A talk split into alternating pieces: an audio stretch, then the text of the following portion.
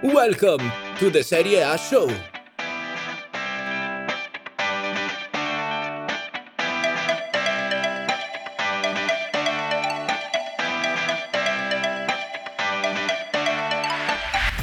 Hello, everybody, and welcome back to another edition of the Serie A show. I hope you missed us. We are finally back after the break. We apologize for the delay. We were going to record this a couple of days ago, but then we ran into a recording uh, snafu, we'll call it. But we are back, very excited. Uh, joined just by Chloe today. Nima's not here, although he may unexpectedly hop on just because we had another scheduling conflict. Um, so just Chloe and myself for now, and we'll see if Nima. Uh, he is to be determined at this point. So, yeah, quite a lot happening. Chloe, I know in your um, your team, Fiorentina, I, I just cannot understand. So we didn't address this because we were off when it initially happened. So let's just get this out of the way. Montella gets the sack, which is something we all expected, frankly. Um, but come on, they have to make a better appointment than that, right? Yeah. Um, obviously, as a Fiorentina supporter, the appointment of Iachini isn't the most thrilling you can imagine. Um, however, I think they were in such a dire situation that um, maybe all I can think is that they they've got him in because they know he can do a job. They know they they won't go down with him involved, and well, we hope, and that they'll just keep him until the end of the season before getting somebody really good. Uh, because at the moment, I can't see how, even though they have the funds and the ambitions, I can't see how they can attract somebody really b- a big name um, because they've just been so terrible and it doesn't look like an attractive prospect. There's, uh, you know, there's still talks about the new stadium still ongoing, so there's nothing concrete. It's all just promises at the moment. And while I believe that those promises are um, true and that they are on the right path, I can see how somebody who was going to be appointed as manager might not be able to see that quite yet. So, do you see this as merely a short-term prospect? I, I, I would just be so uninspired if they actually stuck with him beyond the summer. Or do you think there's actually the possibility they start getting results? Maybe they, uh, from an aesthetic standpoint, they start to look better. Do you think they could actually make this something just beyond the short term? I hope not. I really, yeah. I really hope not. Because you know we all know that is a pragmatic coach. He can get the job done, but it's never going to be pretty under him. It's never going to be enjoyable, attractive football. And and I hope that the owners know that attractive football is something that's so important to uh, Fiorentina supporters, and that they're not, even if they're getting wins, they're not really going to be ha- too happy with somebody who's just defend, defend, and nick a goal on the break. It's that you know, it's just not. That's just not the way to do it. But my only concern is that they kept Montella so long, and I think Commisso is a kind of a loyal guy. He's loyal to his employees. Um, and if Iachini starts doing well, maybe they could keep him. But I, I so hope not because they they really need to just have this as a short term appointment just salvage what they can out of the rest of this season and then and then move on to somebody hopefully when they've signed some good players they can attract um, an equally talented coach to come in sure yeah i agree with that that's fair enough um, all right well let, let's move to the latest results then so this past weekend we had a number of uh, eye-catching results. We're not going to talk about Roma. I don't want to talk about it. Uh, Mazzarri, I, I, don't know how he pulled that one off. Roma had 31 shots. Just very little to say. I thought they were very unlucky, although the performance wasn't great. But I want to start with Juve Cagliari.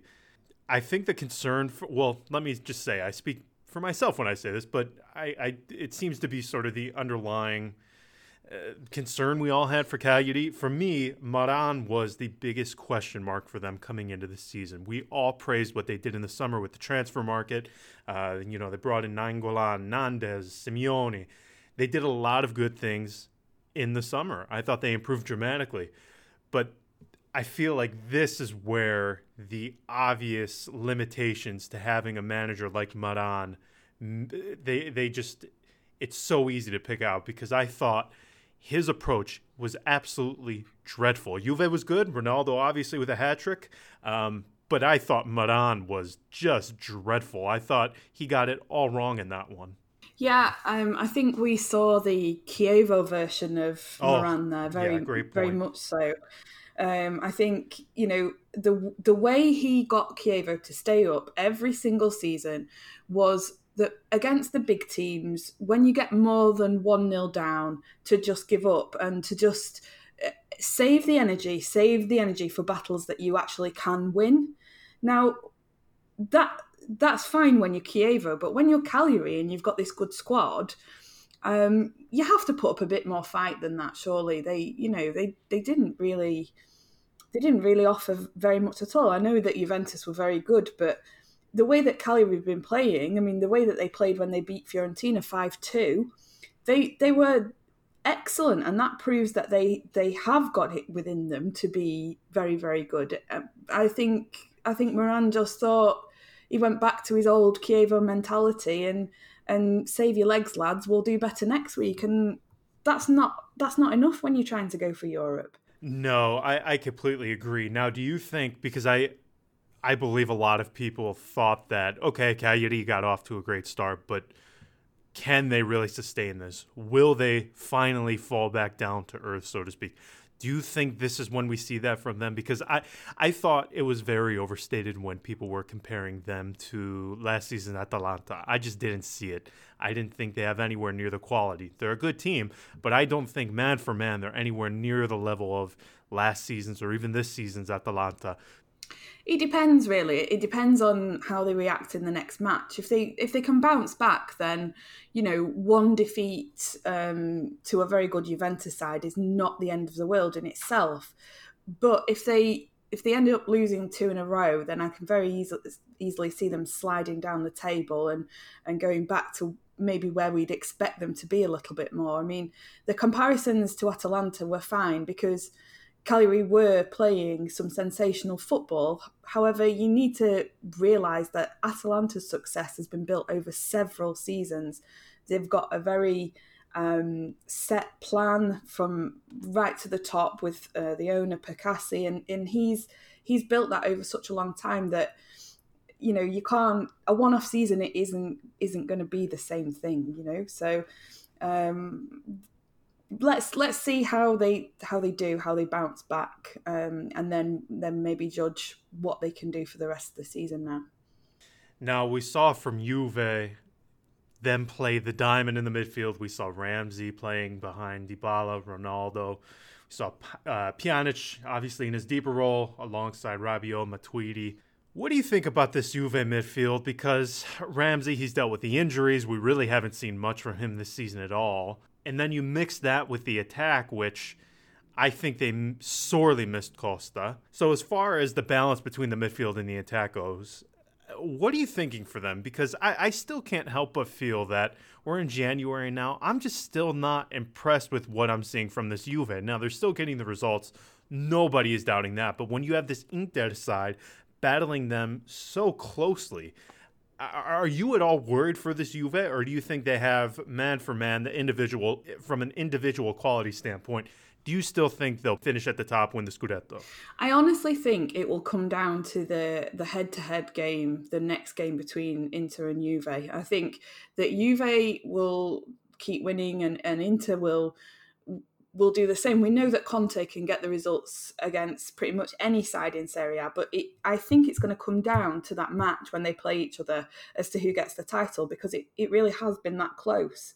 I mean, you know, uh, you mentioned Douglas Costa and, and Aaron Ramsey. I think when they're both fit, that Juve do look really, really good, but can they stay fit? You know, they've, they've not exactly proven that they can. Um, I think it's important that Ronaldo's back on form. I think the fact that he's playing so well now and, and he's got his hat trick and is really proof that the whole storm over is he upset with Maurizio Sarri or we stormed off after he got substituted. I just think that was a niggling injury. He was frustrated by he, the fact that he, he wasn't in tip top condition because let's face it, he always is. Um, and the reactions to substitutions were his own personal frustration rather than anger or a problem with with Sarri. And people say, "Oh yeah, but he went to the international break and he scored three goals to Portugal. Well, scoring three goals in an international game against, I think it was someone like Liechtenstein, is not the same as scoring goals in Serie A. And I think now he has got back to full fitness. It just proved that his dip in form, people were saying, "Oh, Ronaldo's finished," and you know all that kind of reactionary stuff. And he he's he is back on form, and and I think if he can, he's the kind of influential player in a side that that could really make the difference for them. And they're obviously still getting used to the Maurizio Sarri system. They're they're getting used to to a whole new way of playing. They're trying to, you know, Sarri likes a consistent side, but his best players are sometimes injured. They're getting to grips with all of that. Um, but to have Ronaldo consistently among the goals and back in form is, is a really important thing. I agree, and that's actually a perfect segue because it. I, I, know it's been a while since we've been on here, and we have not had the opportunity to really dive into Ancelotti leaving Napoli and Napoli appointing Gattuso. So, if you want to talk about just drastically different ways of playing, I mean, my goodness, uh, Napoli they lose at the weekend to Inter. But we've seen now Gattuso in charge for a couple of matches now. Are, are you at all convinced that this was the correct way to go? Do you think that maybe they are figuring things out? Uh, for me, I, I, just I don't understand this Napoli. The the midfield particularly. Um, I'm sure there's obviously you can point to the defense. Manolas has been extremely disappointing, but for me, uh, Fabian Ruiz, this entire midfield, it, it's so confusing to me how they just look so bad under Ancelotti, under Gattuso. I, I just can't believe it.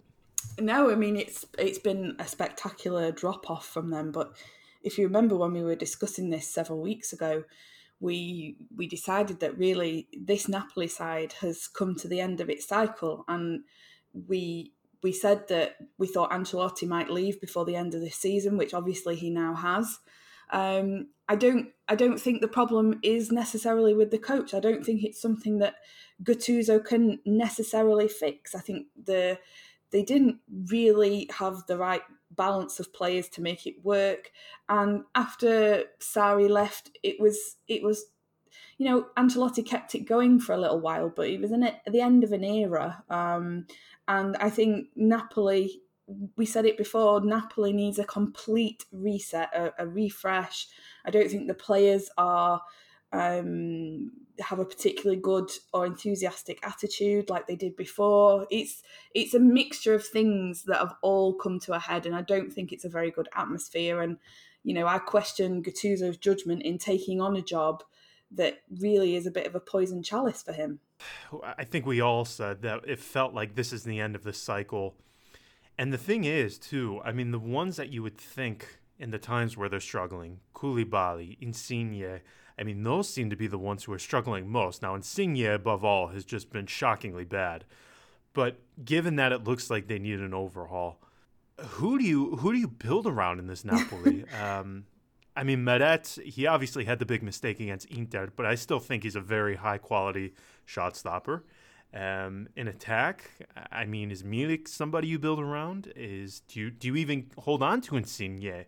Uh, Allan seems like he'll be leaving in the summer. Fabian Ruiz, he'll certainly garner a lot of attention. I, I guess I don't know where you start because surely somebody will come forward with a big offer for Koulibaly, and I can't imagine without Champions League football that De Laurentiis says, yeah, you know what, I'll, no thank you. It just feels like this is the end, but I don't know who you start the next phase with. I really don't. It's no, I, I have no idea. It's it. I think it is going to have to take a completely clean slate. I mean, you would think um, Lorenzo Insigne, with him being a Neapolitan himself, and you know having those strong emotional ties to the city and the club, that he would be a leader and he would be bold and he would be trying to get his teammates um, through this difficult period and, and trying to instill some togetherness. But he's he's he's not got the the right disposition to be able to do that. His head's down. He's you know he's to me the the telling thing with Insigne is when um, he is asked to take a penalty in a big match. He he very often misses um, when the pressure is on. And I, I don't think he's mentally tough enough to be um, the leader that really Napoli need him to be. Um, and starting from scratch is is just going to be a huge task. But like you say, he's not going to be able to reject some of the offers that are bound to come in for some of very talented individuals that they've got. Um, so I guess the sporting director has got a big job on his hands probably in the summer to to bring in basically a whole new team. On the other side, though, Inter they get their first victory at the San Paolo. I think I read since 1997. Wow. Something, just something ex- extraordinarily long. Um, wasn't uh, from an aesthetic standpoint, it wasn't very pretty, but I think. Listen, Lukaku, I think he got a lot of stick both England and in Italy when Inter decided to bring him. But oh my God, the partnership that he and Lautaro Martinez have formed has just been sensational. And does Inter have the have the depth to take this all away? It remains to be seen. I think you and I both said that they would win the Scudetto. Yeah, do you still stand mm-hmm. by that? I think so. Yeah, maybe. Mm, yeah, yeah. I'll say yeah. I'm not com- completely convinced, but okay. So I guess for me, is that is that the biggest trepidation with you? Do they have the depth? Um, because Conte has complained about it a number of times this season. Uh, the January window is obviously open, so you would assume that they do something, whether it's something major, minor, who knows? Uh, obviously, bringing in another striker to uh, to rotate with Lukaku and Lautaro seems to be the priority right now. But what fr- from their standpoint, what is it about them that worries you? And do you think that this form that their attack has with Lukaku and Lautaro, do you think they can keep this up? Because they have been incredible. Yeah, they have. I mean, Lukaku seems to have formed this real friendship with Lautaro. He said that yeah, he's friends with yeah. him off the pitch as well. And, um, you know, it just shows with Lukaku and as well Chris Smalling that just because they both struggled at Manchester United didn't at all mean that they were going to struggle elsewhere. There is clearly a deeper problem going on there. Um, and Lukaku has come in, and, and defences aren't really used to playing against that the type of striker that he is, and um, he's just done phenomenally well. And I'm so pleased for him because he he looked like he was a shadow of his former self um, before he made the move. So you know that that is a, a one positive, but I don't know I think maybe a lack of depth. It, it it depends on who they bring in during the summer window. I mean, we all know that Marotta is, uh, sorry, the January window. Um, we all know that Marotta is very talented and who he brings in. Um, it, it is a tough one. I think it, it again, it comes down to whether they've actually got the quality to beat Juventus. I mean, it's not necessarily how good Inter are. It's how it's if Juve are capable of losing a Scudetto after they've won eight in a row. Um, getting over that mental hurdle is is a big one. Um, but you know, if anyone can do it, Antonio Conte is the ultimate motivator. Uh, any any mental barriers, he he'll break them all down, and um, he'll. We've already seen he'll have his players just running and running and running for them, and it, might not be pretty, but he knows how to win in Serie A. He's he's done it before, and he, he, you know to be fair to him, he's done it in England as well. Yeah, another team who likes to run and run and run and run. Atalanta. They absolutely pummel Parma by a score of five to zero. Uh, they've got Duvan Zapata back. Ilicic has looked great. Papu is Papu. Uh, they are one point behind Roma in the final Champions League place. So can they possibly do it again, Chloe? I am never again going to say that Atalanta can't do it. I'm never again going to say it because they keep on and on proving people wrong. And every time you think, oh, they've probably reached their limit now, uh, they just come back. We we thought they were dead and buried in the Champions League. We thought they were, you know, they were out. They'd lost. Well, I think it was three games of the first games they lost, and then they they ended up going through. They they never ever give up. And the way that that club has been constructed and the way that um, the sensible way in which it's been run and that the players are even the ones that they've sold it's not mattered because they've they've invested the money they've received very sensibly i don't see them going away anytime soon because there really, apart from Juve, there are and maybe Inter, there are no other clubs in Serie A that are run that intelligently, and that is beginning to tell on the pitch. Um, and it doesn't matter that they're a small club. It doesn't matter that they're only a few miles from San Siro and the two huge Milan clubs. It, it, it doesn't matter. They don't care, and and that is their ethos and their mentality. Um, we don't care who you are we're Atalanta, we're together and united, and we're going to beat you, and and that's just it. Yeah, and the th- and the thing is, they have their identity, and they will play that identity every single time. Now they got pumped by Manchester City when they went with that identity on the pitch, but it doesn't matter. Uh, they play the same way no. every single time, and it's that just such a quick the running, the pressing. It, it's it's a sight to behold. If uh, you know, I I implore you if you haven't watched them to take a look. And this weekend is probably one of the best times to do so because they face Inter in Milano while Roma hosts Juve. So top of the table clashes that should be uh, very very exciting. Now. I'm very excited to get to this discussion about Milan because we're going to talk about Milan, we're going to talk about Zlatan, and we're going to talk about a piece that you wrote for Forbes, Chloe, in regards to the previous management. So let's start with that. I read the piece okay. that you wrote. It was great. If you could just summarize for people who you spoke to, what you talked to them about, just give them a little bit of an idea of this piece you wrote for Forbes on the uh, former Milan management. Yeah, so um, I spoke to David Han Li, who um, is the a former AC Milan executive. He was um, a, a very heavily involved in the day to day operations, um, sort of a, a right hand man to Yonghong Li, the former owner.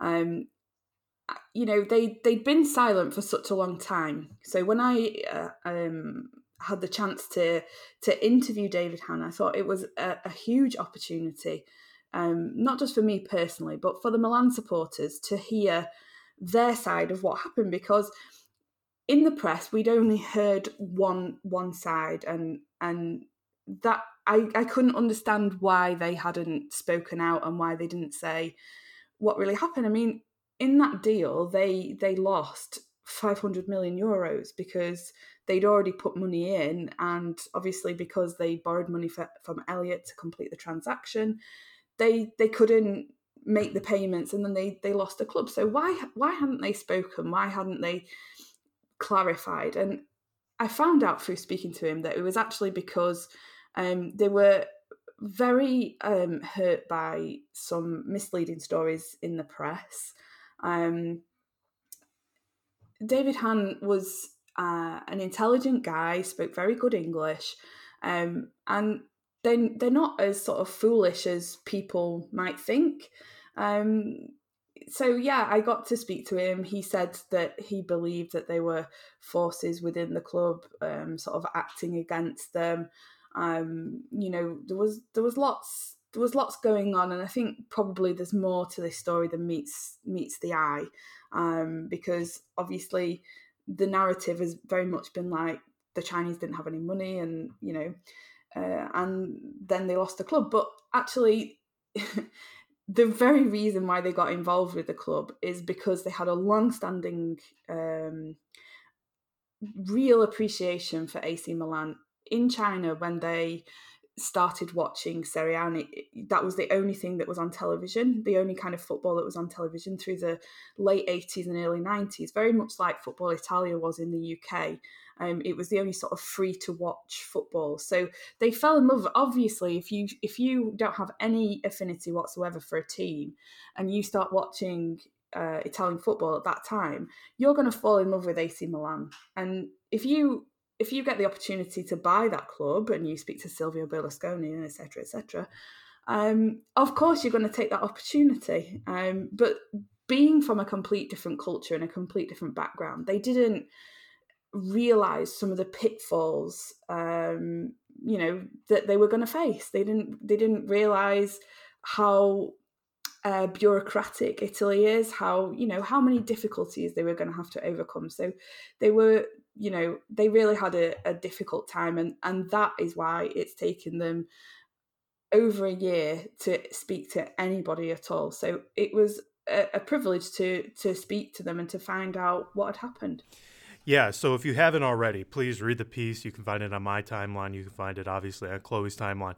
So I, I messaged you this, but after reading the whole thing, one of the things I took away was it, it really seemed like they were almost trying to put the blame on Elliott for the way things went, which I found a bit confusing because all all it takes is a simple Google search to find out who Elliott Management is, what they do, their history, and you don't have to be a you know a financial guru to understand that the loan they took out from Elliott was absurd. Uh, the terms they got were insane.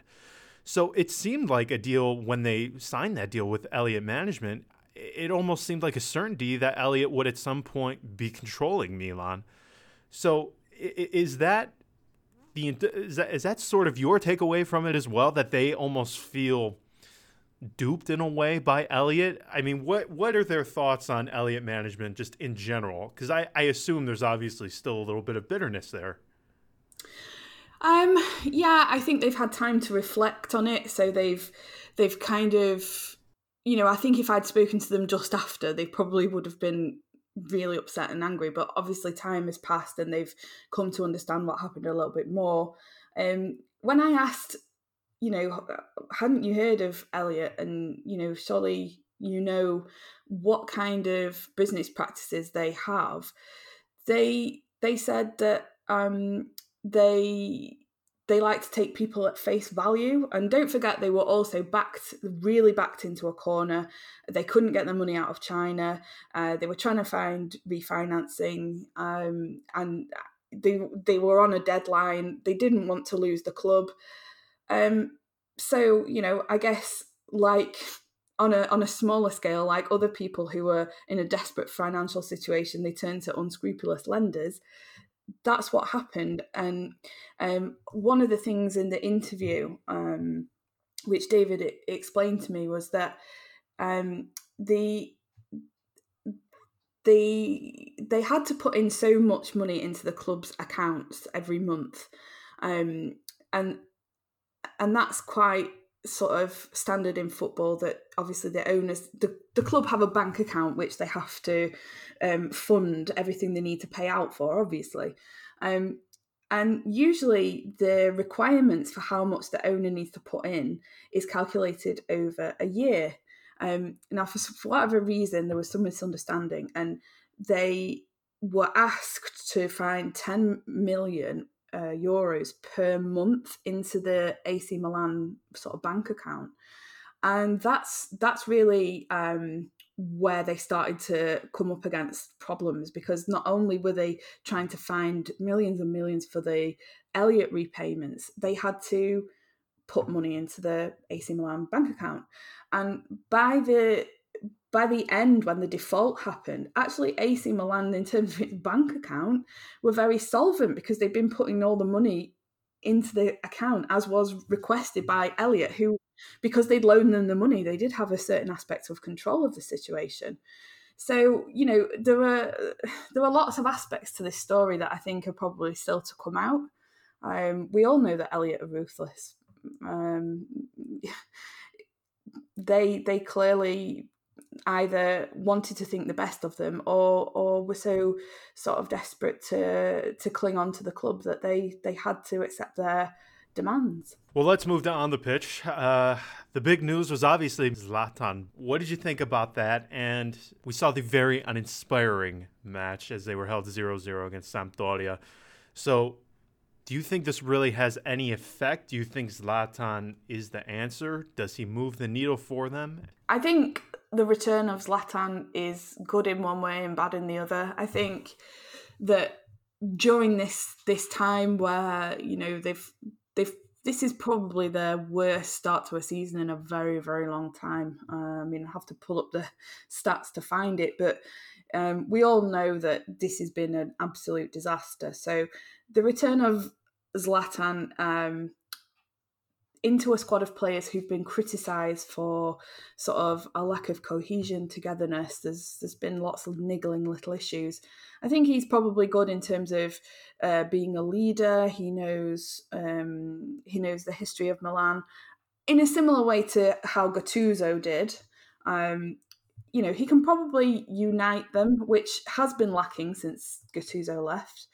Um, but on the other hand, I think it's foolish to place so much hope um, on a 38 year old who's come back from MLS and, you know, how much can he really do? How how much really at 38 can he he do in a, in a European league? I'm I'm not so sure. I'm not so sure that he's he's going to work out the way that people think that he might. Um, yeah. Yeah, I mean, at worst, it gets people excited because, yeah. listen, they've had very little to get excited about. So at worst, it brings a little bit of enthusiasm. Maybe that could lift the team up a little. But still, it's so hard to know with the January window open. I couldn't even tell you a move that they could make that would dramatically improve the team. I mean, do you see anything in January that they could do that would possibly, other than Zlatan, give them some sort of boost? Because I, I just don't see it. no, I really. Um, I think,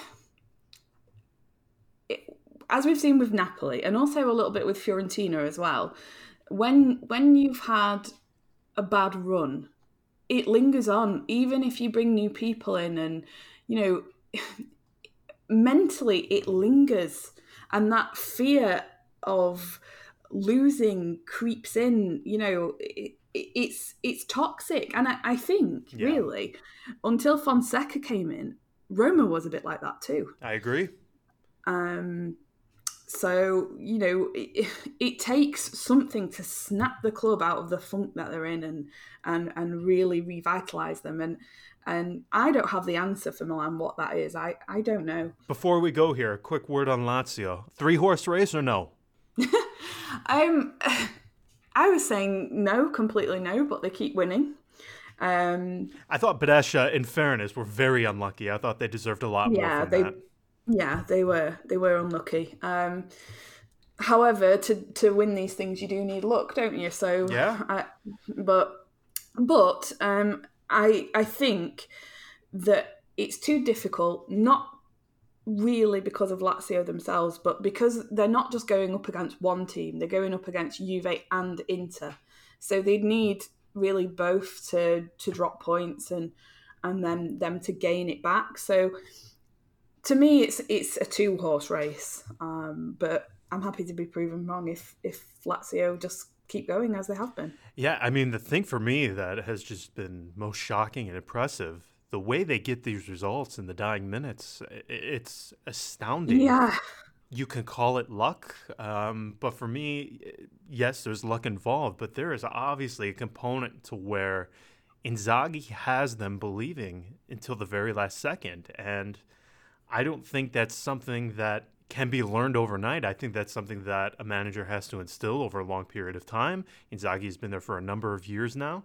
The squad has not had much turnover, so clearly he's doing something there, and it has been so impressive the way they get these results in the dying seconds of a match. So absolutely, and I think you know we have criticised him for a poor mentality in the past about making excuses and blaming the referee and and moaning, and that seems to have dried up really, and he, he seems to be rather than concentrating on poor Lazio we're so hard done to, he's focused that on the team and and and trying to give them that belief, like you say, in the final minutes. And you know, Immobile is the same. He he can be dreadful the whole match and then pull out something out of the bag right at the end and score the winner, and you just can't argue with that. Is it a two or three horse race? I, I really don't know. Um, but they're right there, and the way they play is just so impressive. So uh, we'll see if they can keep it up alongside Juve and Inter. So that is where we are going to leave this episode. Very happy to be back. We are going to go back to our regularly scheduled programming now, so we will be back later in the week as well.